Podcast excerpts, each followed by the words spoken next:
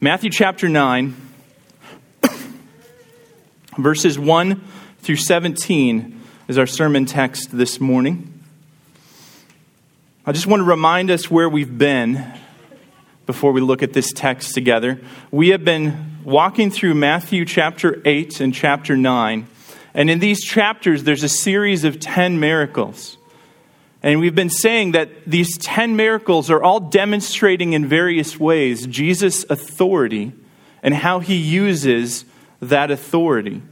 We saw in the first part of Matthew 8, as Jesus cleansed the leper and healed the servant of the centurion, and as he healed Peter's mother in law, that Jesus uses his authority over the body and his authority to heal to actually bring those who are far from God near and to restore them. Especially evident in the story of the leper who was cut off from God completely because of his uncleanness. And Jesus passed his cleanness to that leper. He used his authority to do so. In Matthew chapter 8, the second part, where we saw Jesus calm a storm and we saw Jesus cast out a demon, or cast out demons from these men that were possessed, we saw that Jesus uses his authority over all of creation to save those who are perishing, to save his disciples from perishing in the storm, and to save these demon possessed men who were, Satan was trying to destroy. Jesus went in to enemy territory, to Gentile territory, and rescued these men who were perishing. He saved them. Jesus uses his authority to do that. Today in Matthew 9, we're going to cover the first half of Matthew 9, and we're going to see that Jesus uses his authority to reshape reality. That's what I'm going with as the main point of this text. It might seem strange to you. Jesus uses his authority to reshape reality. Why this strange main point for this text? In this text, we see Jesus heal a paralytic. And he doesn't just heal the paralytic, but he heals him so that the people watching would know that he has authority to forgive sins. Because he comes up first to this paralytic and says, Your sins are forgiven. And he's challenged by the scribes, by the religious leaders of the day. And then Jesus calls Matthew as a disciple to follow him and goes to Matthew's house and has a dinner, a feast, with all kinds of lowlifes who respectable religious people wouldn't associate with. And he's challenged by the Pharisees. Why is he eating with these people that should be really despised and rejected? And Jesus tells of his mission to come and to call sinners, not those who are righteous. These all are familiar truths. Jesus has authority to forgive sins. We know that. If you've been in church any amount of time, you've heard this. This is core and central. We know that Jesus' mission was to come for those who are sinners in need of a Savior. This is nothing big, nothing surprising. These truths, though, because they're so familiar, are easily taken for granted. We can think Jesus has authority to forgive sins. Well, of course he does rather than having our minds blown by that reality, we can just think, well, yeah, of course, it's common sense. However, we see in this text three confrontations happen as Jesus walks out these things that seem common sense to us. Jesus says, Your sins are forgiven, and there's a confrontation. Jesus dines with sinners, and there's a confrontation. Jesus has his disciples feast instead of fasting, and there's a confrontation. And these confrontations happen because these things aren't just common sense. They aren't just, oh, yeah, of course. These things are radically reshaping the reality of Jesus' day. We easily, because these things are so near to us and so dear to us and so familiar to us, we easily take these things for granted and fail to grasp how massively transformed reality is by the fact that Jesus has authority to forgive sins. When we forget or fail to grasp how transformative these things are, then we fail to live accordingly. Because we live according to what we believe to be true, and when we when we don't grasp the depth of these realities, and we take them as just common sense, everyday things, We take them for granted. We end up living functionally as if they aren't true because we forget them. We don't pay attention, and so we act and think like they aren't true. we'll see this as we go through. I'll try to elaborate on that a little bit. The reality is that we must be reminded constantly of what is true and what is real. And so, to help us see that today, I want to highlight by posing the text this way as Jesus reshapes reality. Jesus uses his authority to reshape reality. I want to highlight for us how massive of a shift this is and help us see through these, these confrontations how Jesus was reshaping reality around him and how he reshapes our reality.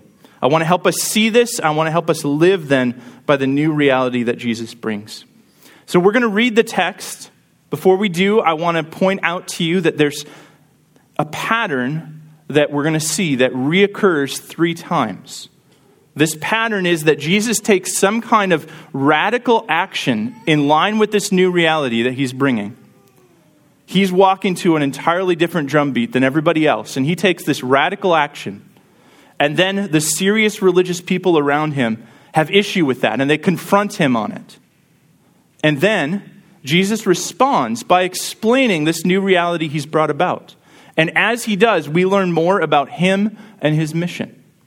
Okay, so there's this radical action, there's this confrontation, and then there's Jesus explaining what's happening. And we see that pattern three times. So watch for that as we read through the text. Let's read Matthew 9, verses 1 through 17 together, and then I will pray for our time together in the text. Hear the word of the Lord. Matthew 9, verse 1. And getting into a boat, he crossed over and came to his own city. And behold, some people brought him a paralytic, lying on a bed. And when Jesus saw their faith, he said to the paralytic, Take heart, my son, your sins are forgiven. And behold, some of the scribes said to themselves, This man is blaspheming. But Jesus, knowing their thoughts, said, Why do you think evil in your hearts? For which is easier to say, Your sins are forgiven, or to say, Rise and walk? But that you may know that the Son of Man has authority on earth to forgive sins. He then said to the paralytic, Rise, pick up your bed, and go home. And he rose and went home. When the crowd saw it, they were afraid, and they glorified God, who had given such authority to men. As Jesus passed on from there, he saw a man called Matthew sitting at the tax booth. And he said to him, Follow me. And he rose and followed him. And as Jesus reclined at table in the house, behold, many tax collectors and sinners came and were reclining with Jesus and his disciples. And when the Pharisees saw this, they said to his disciples, Why does your teacher eat with tax collectors and sinners? But when he heard it, he said, Those who are well have no need of a physician, but those who are sick. Go and learn what this means. I desire mercy and not sacrifice for I came not to call the righteous, but sinners. Then the disciples of John came to him, saying, Why do we and the Pharisees fast, but your disciples do not fast? And Jesus said to them, Can the wedding guests mourn as long as the bridegroom is with them? The days will come when the bridegroom is taken away from them, and then they will fast. No one puts a piece of unshrunk cloth on an old garment, for the patch tears away from the garment, and a worse tear is made. Neither is new wine put into old wineskins. If it is, the skins burst, and the wine is spilled, and the skins are destroyed. But the new wine is put into fresh wineskins, and so both are preserved. Would you pray with me?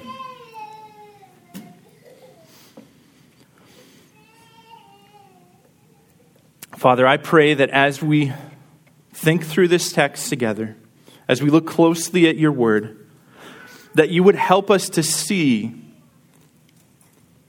the reality that is created by Jesus Christ and his work on the cross. The reality that we cannot see unless you give us eyes to see. The reality that we cannot hear of unless you give us ears to hear. The reality that we cannot believe unless you give us a heart to believe. So I pray, Lord, that you would open our eyes and ears and heart by your Spirit as we come to this word and that we would behold Jesus and that we would be changed. Would you meet everyone in here with what is needful this morning from your word, I pray. Amen. Let's look at the first time this pattern that we mentioned appears in verses 1 through 7. The first way that Jesus reshapes reality is by forgiving sinners. Verses 1 through 7. We see his radical action in verses 1 and 2. Jesus is brought this man lying paralyzed on a bed. We know from the other gospels that this is the same man we read about where they tore off the roof and lowered him down in to be with his to be with Jesus. His friends desperately brought him to Jesus knowing that he needed the Lord. Matthew cuts out all those details though and goes right to the chase. This paralyzed man comes to Jesus, and what does Jesus do for him? He doesn't heal him of his paralysis. Whatever was causing him to be bedridden, Jesus does not immediately go there. But instead, he sees through to the root problem and he says, Son, take heart, your sins are forgiven. We're used to, by now, language like this. And so it doesn't strike us as so drastic. But for Jesus to pronounce forgiveness with a word was massively radical. The normal process in Jesus' day of receiving forgiveness was to go to the temple, make the sacrifices, and have forgiveness pronounced by the priest there. For Jesus to come and just say it was totally abnormal and totally shocking to those around him. Son, your sins are forgiven. This brings up confrontation with the scribes. I want us to try to empathize with Jesus' opponents. It's easy to think of the scribes and the Pharisees and the disciples of John in this story as enemies of Jesus, we shouldn't think of them primarily as enemies of Jesus. We should think of them primarily as the ones who took religion really seriously, who wanted to faithfully follow Yahweh, who sought to be faithful to the Lord God. And so the scribes, knowing well that the scriptures say only God can forgive sins, are thinking in their own hearts, he's blaspheming. They're trying to figure out, they're reeling from what happened. They're not even saying it yet, but they're thinking it. This is blasphemy. This is not allowed. This is not right. Mark captures this in the story when he highlights them even saying in their hearts, Who can forgive sins but God alone? If Jesus is not who he says he is, then he is indeed blaspheming. These scribes are right that it is wrong for a human being to come up to another human being and say, Take heart, your sins are forgiven, and just unilaterally declare forgiveness. When we say it in our service, we're talking about it in context of Jesus Christ having pronounced forgiveness on us. I do not have the right to say that myself. You do not have the right to say that yourself. We do not have the right to claim the prerogative of God. We are not the ones who have been sinned against. Ultimately, it is God. But the scribes fundamentally misunderstand who Jesus is. And so he responds to them. Even though he says they're thinking evil in, his, in their hearts, I think his response is still kind to them. He declares to them that he does indeed have this authority. He condemns their thoughts. This is why are you thinking evil in your hearts, he says. In verse 4, Jesus, knowing their thoughts, said, Why do you think evil in your hearts? But then he gives them a demonstration. He says, Which is easier? Which is harder to say, excuse me? Which is easier to say, Your sins are forgiven, or to say, Rise and walk? Jesus is off, obviously saying that if I just say your sins are forgiven, there's no visible evidence of that. There's nothing that you can dispute about that. It may or may not be true. But if I say rise up and walk and this person does not, you can see that clearly. And so Jesus says, so that you can know that the Son of Man has authority to forgive sins, he turns to the paralytic and heals him. The healing was a demonstration of Jesus' authority, and the man goes home healed and forgiven, restored. And the crowds are amazed, and the scribes are shown that Jesus does indeed have this authority. This is a new thing, as the crowds point out in verse 7 when they marvel excuse me, verse 8, they glorified God who had given such authority to men. This is a new thing, and the crowds are rightly amazed by it. How should this reality affect us? What should we think about the reality that Jesus forgives sinners? I think we can learn a few things by this. One is that Jesus goes right to the root of the problem for the paralytic. Notice he does not heal him initially. His healing is in response to the need to demonstrate his authority, or the request, I guess, to demonstrate his authority. The healing is only secondary. The true and deepest problem for the paralytic and for all of us is sin. If this is not addressed, nothing else matters. And Jesus goes right to the heart of reality. Even though it appears that the paralysis is the biggest problem, Jesus addresses the biggest problem sin for the paralytic and sin for us. Jesus' ability to forgive sins, his authority to forgive sins, means he can address this biggest problem for you and I. The fact that Jesus forgives with a word further demonstrates to us that it's his word itself which brings about this new reality. Many of us have no problem believing the miracle stories in the scriptures. We could believe that Jesus would heal a paralytic and that he would get up and walk. And we could believe that Jesus would raise Lazarus from the dead. We could believe that Jesus would calm a storm. But many of us have tremendous difficulty believing that we are indeed forgiven by Jesus solely by his word, solely as an act of his mercy towards us. This story and other miracles is meant to cement into us the reality that this is really true.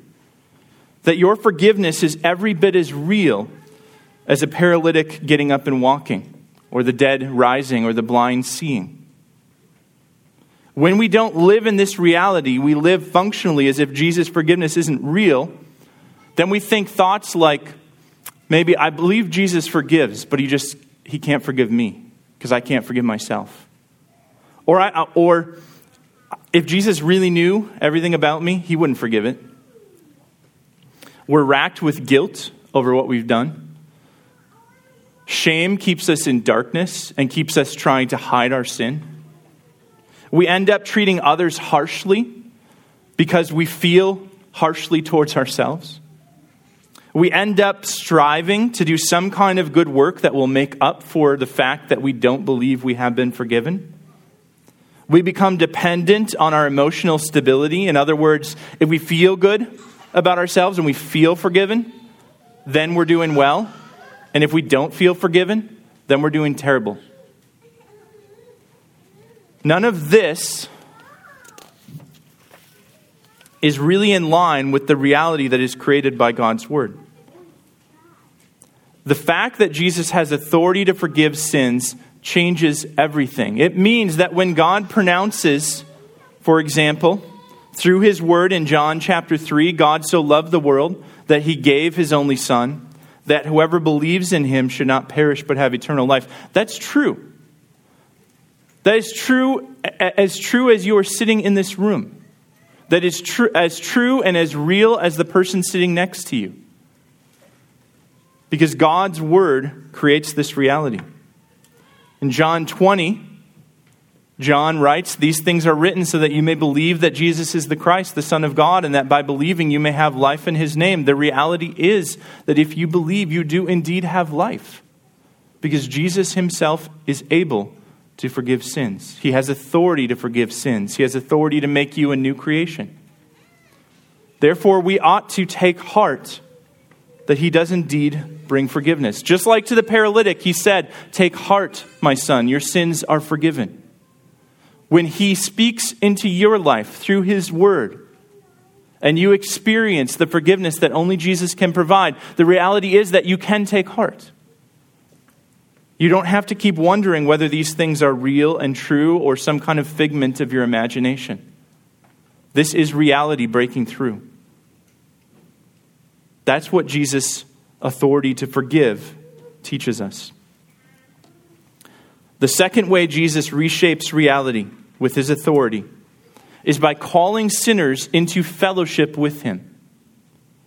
Jesus reshapes reality by fellowshipping with sinners. We see this in verses 8 to 13.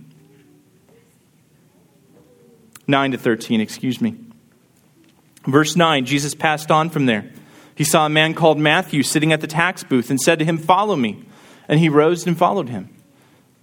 Calling Matthew as a tax collector to follow him was a crazy thing, radical action. We have a tough time empathizing with how hated tax collectors were in that day.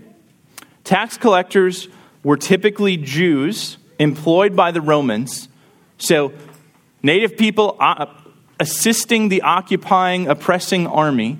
That's a strike against them right there. And then the way they made their money was by collecting the required taxes and then deciding how much additional they were going to require and extort from their fellow Jews. These guys were enemies, traitors, corrupt, sinners to the core. And Jesus comes up to Matthew and says, Follow me. And he does. If this isn't radical enough, though, then Jesus after calling Matthew to follow him, goes and dines with him. Verse 10 As Jesus reclined at table in the house, this is Matthew's house, behold, many tax collectors and sinners came and were reclining with Jesus and his disciples. Matthew, as a tax collector, would have been despised by any respectable Jew. So, guess who his friends were? All of the Jews of ill repute other tax collectors, other sinners, prostitutes, thieves, undesirables, outcasts, everyone that polite society despised. And Jesus goes to a feast with all of these people and sits down and eats with them. And this was a tremendously huge deal. Table fellowship, eating with others, was not just a matter of function, like we have to eat, so let's sit down and eat. It was a way of welcoming others, a way of expressing some kind of relationship or friendship or even kinship with others. This is what put the Pharisees into such a panic. The Pharisees, in verse 11, saw this, and they said to his disciples, Why does your teacher eat with tax collectors and sinners? This is later what Jesus is accused of as a derogatory thing. He's a friend of sinners, he's someone who eats with them, he fellowships with them around the table. Why is he doing this? The Pharisees said. The Pharisees, I think, easily get a bad rap. We can, we can fail to empathize with them, but we must remember the Pharisees are the ones who took most seriously following and obeying God's law. They took it very, very seriously. They were the, they were the experts in acting religiously of their day. They were ones we would want to be around and want to know. All throughout Israel's history, they saw that separation from wickedness was so important, and they put this as a, as a center of their religious life, maintaining ritual purity, maintaining cleanliness. And they object that Jesus, by fellowshipping with sinners and tax collectors around this table is being unclean. He ought not to do it. Is their objection fair? If Jesus is not able to somehow deal with the uncleanness of these people, then I would say it is. A good Jew of Jesus' day would not associate with these people. But the Pharisees fundamentally misunderstand both who Jesus is and what his mission is about. And Jesus corrects them. He says in verse 12, Those who are well have no need of a physician, but those who are sick. This is a common proverb of the day. You want to find the doctor, look, at the, look for the sick people, right? It's common sense that those who are well are not the ones that the doctor spends time with, but it's those who are sick. So Jesus acknowledges that the tax collectors and sinners do, in fact, need a physician. They need spiritual healing. And Jesus is here to do that. And so he says, Those are the people he will be with. Then he tells the Pharisees, Go and learn what this means. I desire mercy and not sacrifice. Go and learn what this means. This is an admonition to them. Uh, he's pushing back and using rabbinical phrases. Go and learn what this means would be something that a rabbi would tell his student. And Jesus is treat, treating these high, learned men as students and telling them they don't understand the very law they claim to keep. And he points them to Hosea 6, the very text we read for our call to confession today. Again, the problem was Israel maintaining the forms of the law, but abandoning the intent of the law. They were bent on sacrifice and making sure all of that was rightly ordered. And yet they were failing to love the Lord your God with all your heart, soul, mind, and strength, and to love your neighbor as yourself. They were missing the intent of the law and their repentance and devotion were shallow and outward only. And now Jesus is implying that this is the very same problem faced by the Pharisees. We know as we go through the stories of the gospel that this is indeed the problem faced by the Pharisees, right? They're accused by Jesus of tithing mint and cumin and neglecting the weightier matters of the law. We see a great example of this in the story of the Good Samaritan when one of the Pharisees comes and is trying to justify himself and says, Who is my neighbor? Trying to get at, I want to keep the letter of the law, but I can neglect the heart of the law. And yet, Jesus is saying what pleases God is not just keeping the letter, but keeping the heart of the law. Mercy and not merely sacrifice. Jesus is not against sacrifice. At this point, he's not calling them to stop making sacrifices in the temple. He is calling them, however, to fulfill the heart of the law. This is what he came to do. He gives this mission statement I came not to call the righteous, but sinners, to show mercy to those who are in need, to show mercy to sinners. This doesn't imply that the Pharisees are righteous and don't need the Messiah. Rather, this is Jesus saying, The ones I came for are the ones who recognize that they need me. And the Pharisees were saying, We are the ones that are righteous we are the ones you ought to spend time with. And Jesus says, My mission is towards those who know they need me, not those who think they deserve me. Jesus then calls sinners into his band of followers and he fellowships at table with them. And this is tremendously radical. This is way outside of the norm. How can he do this without violating laws of cleanliness? It's because, as we've already seen, he himself has authority to forgive.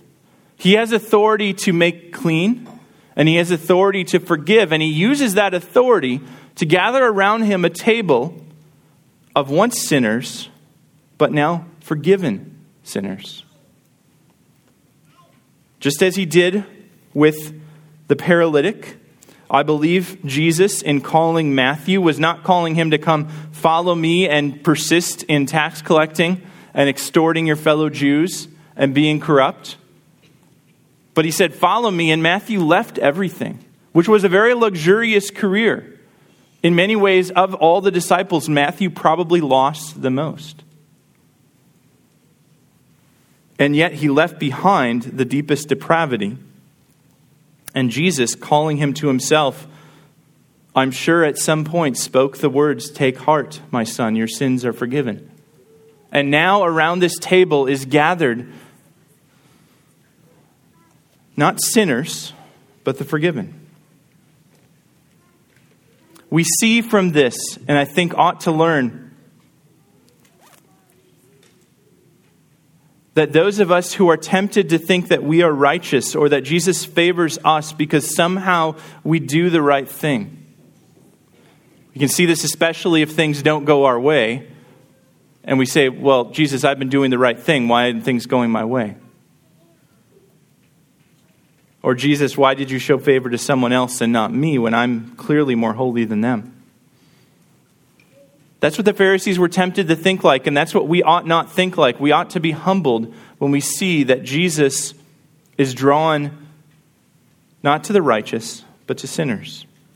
This is tremendous encouragement for those of us who feel the sense that we are deep sinners and that we have no right to expect Jesus to be drawn to us.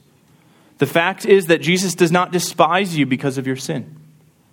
Jesus is drawn to you to forgive you and to draw you into fellowship. Dane Ortlund in Gentle and Lowly puts it this way He says, Time and time again, it is the morally disgusting, the socially reviled, the inexcusable and undeserving who do not simply receive Christ's mercy, but to whom Christ most naturally gravitates. He is, by his enemy's testimony, the friend of sinners. One of the greatest ways that he can show this reality is by eating with sinners and tax collectors. Table fellowship is one of the greatest pictures of welcome that we receive from our Lord. We receive the promise that we will one day feast at the marriage supper of the Lamb. We receive the promise that we can be welcomed at the table as we celebrate communion. We receive the promise that we belong because Jesus fellowships with us. This is one of the greatest pictures of welcome that we can then, in imitation of our Savior, extend to others, welcoming them to our table. Whether that be our literal table, as in a table in a home, or whether that be metaphorically to fellowship with us in other ways. As we welcome one another as Christ has welcomed us, we portray that reality that Jesus is able to forgive sins and he does. And then he calls sinners to fellowship with him and with one another. The last way Jesus reshapes reality, verses 14 to 17. Jesus reshapes reality by feasting with his bride. There's no radical action listed in verse 14. Notice when we read verse 14, the disciples of John come to him saying, Why do we and the Pharisees fast, but your disciples do not fast. There's a problem that they're bringing to him. It's not describing the actions that have done, but notice it's about fasting, which is about eating, which we've already been talking about because Jesus is eating with tax collectors and sinners, right? So there's a problem here that's brought about. No longer the, fo- the, the focus is no longer on who he's eating with, but the focus is on the fact that he's eating. Jesus is having a feast, a celebration with these sinners and tax collectors, and his disciples regularly feasted when they could. Sometimes they didn't have enough to eat. They certainly went without food at times. But when they had food, they feasted. They didn't fast like the Pharisees fasted. And the disciples of John come and confront him. These disciples are disciples of John the Baptist. And what do we know about John the Baptist, right? He was in the desert, he was wearing camel hair, he ate locusts and honey. He was radical and what we might call aesthetic. He was someone who was waiting for the kingdom of God, and so he refrained from certain pleasures in this life to increase his hunger for the pleasures to come as God's kingdom came, right? That's what fasting essentially is. It's mourning over sin and anticipating God doing something about it. And so John had taught his disciples to do this. And these disciples come and say, Why, why aren't your disciples fasting?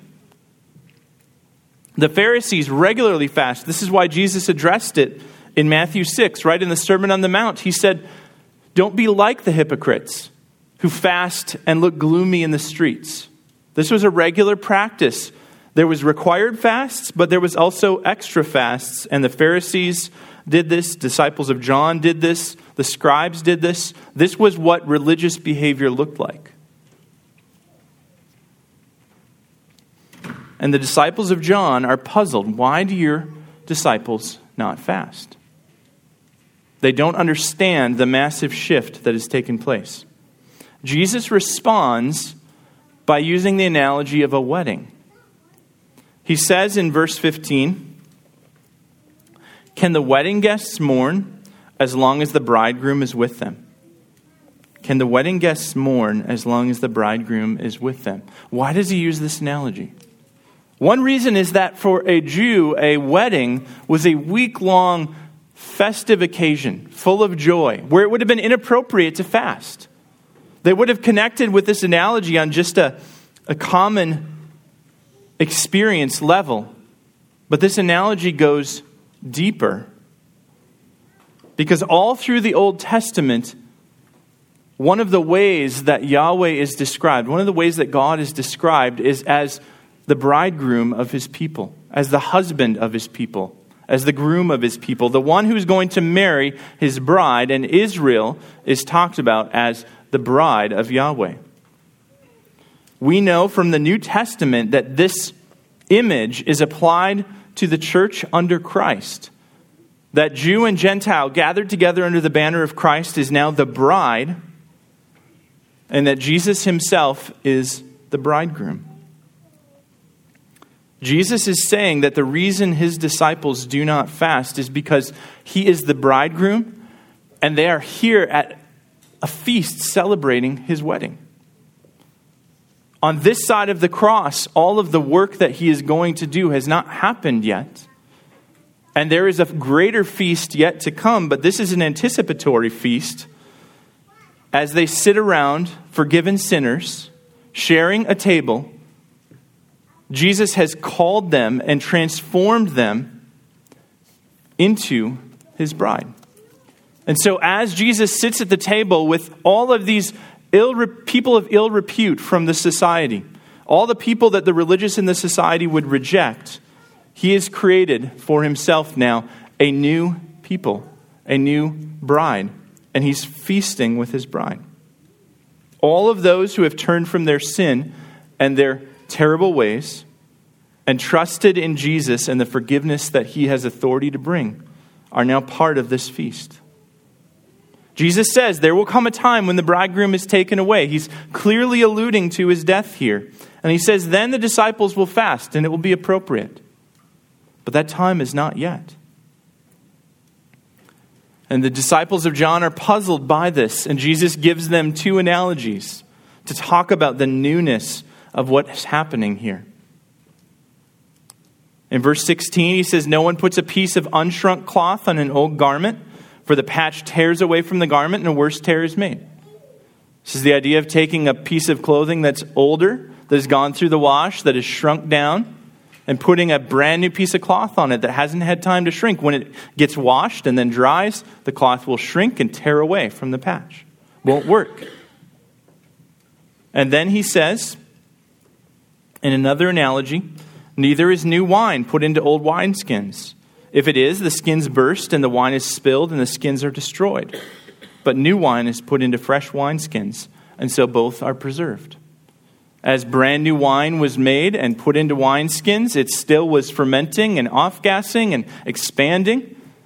And if the wineskin made out of animal skin was brittle and old, there was no room for it to expand, and so it would pop and spill out the wine everywhere. Jesus says it doesn't work. The new is incompatible in some fundamental ways with the old, in other words. Jesus is saying that in coming, he has brought about a new reality that is in fundamental ways different and incompatible with the old reality. And yet it's not entirely distinct. Notice Jesus appeals to Hosea 6. He said earlier in the Sermon on the Mount that he didn't come to abolish the law, but he came to fulfill it.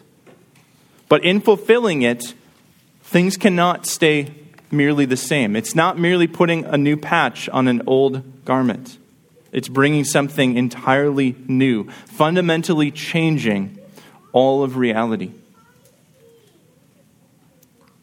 I think this captures what we must recognize and see happening in Jesus' coming. In Jesus' life, death, and resurrection, he has brought about a completely different reality. The question, I think, for us is do we live as if there is a new reality? It's easy for us to approach knowing Jesus as merely putting old cloth or new cloth on an old clothing or putting new wine in old wineskins. In other words, it's easy for us to take Jesus as someone who forgives us, who cleanses us, who makes us right, who eases our guilt, who stamps our passport into heaven, but then has no further impact until he returns. This is common in the Christian life to live as if Jesus' coming hasn't instituted an entirely different new reality. It's easy to do because our natural bent is to just shift back into what we see and know and seems familiar. We can tell this is happening if the fact that you know Jesus and Jesus has forgiven your sins and has welcomed you into fellowship with him, him and has called you to feast and celebration, and if that makes relatively little difference in your life. If that doesn't matter or doesn't make an impact, then I think it's right to ask if we're really following him. All reality flows from Jesus.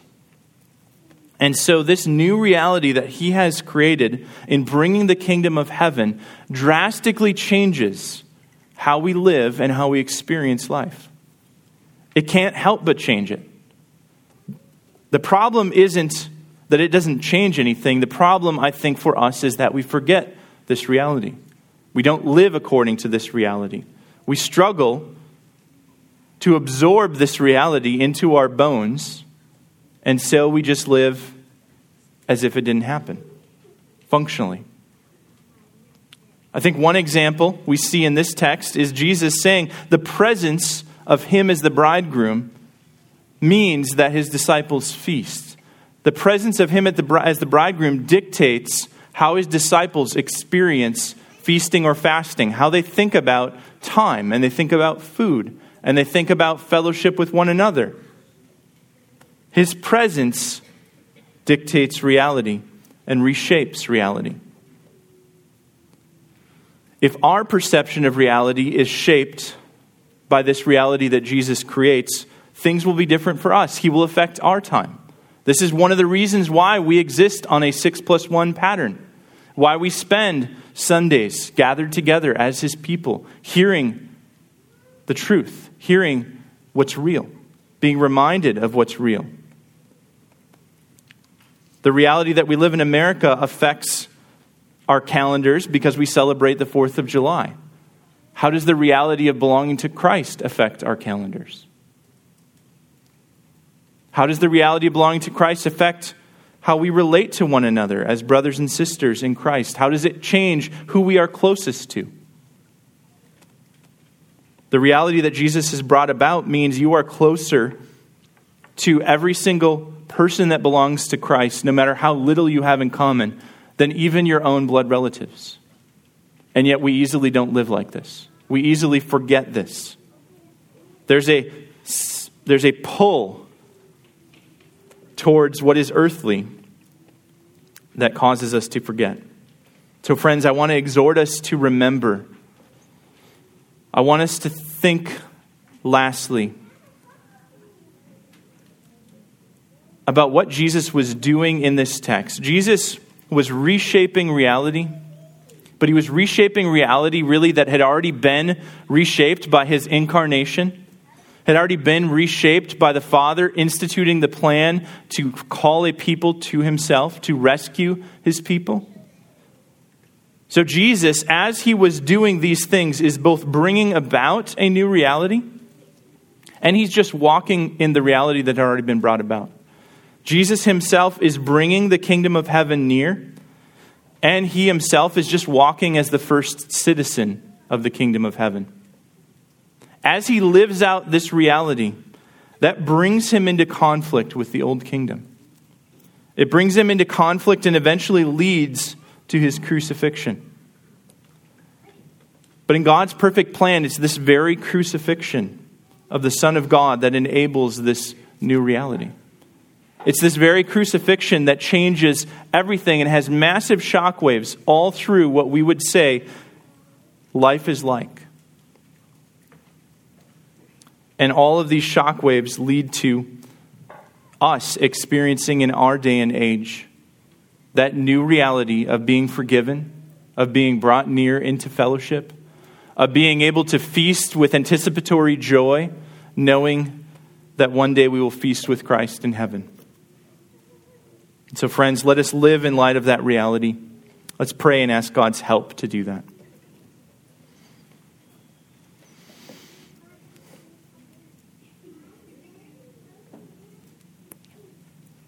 Father, I pray that you would sink these truths down deep into our bones. No amount of clinging to this cognitively is going to sustain us through this next week. God, we easily forget. I pray that you would help us by your Spirit, that you would take your Spirit and prompt us and remind us throughout this next week of what is real, that we really are forgiven, and that we would walk in that forgiveness and forgive others as we have been forgiven. I pray that you would remind us that we have been called into fellowship and that that would be a delight and a joy. And that you would remind us that we have a great feast to look forward to and that we would feast in anticipation. Thank you, God, for the way your Spirit works in us, that it does not depend on us, but it depends wholly on you. And you have proven in Christ Jesus definitively that you are willing and able to help. So, would you help us now to walk in reality as we come to your table? We pray. Amen.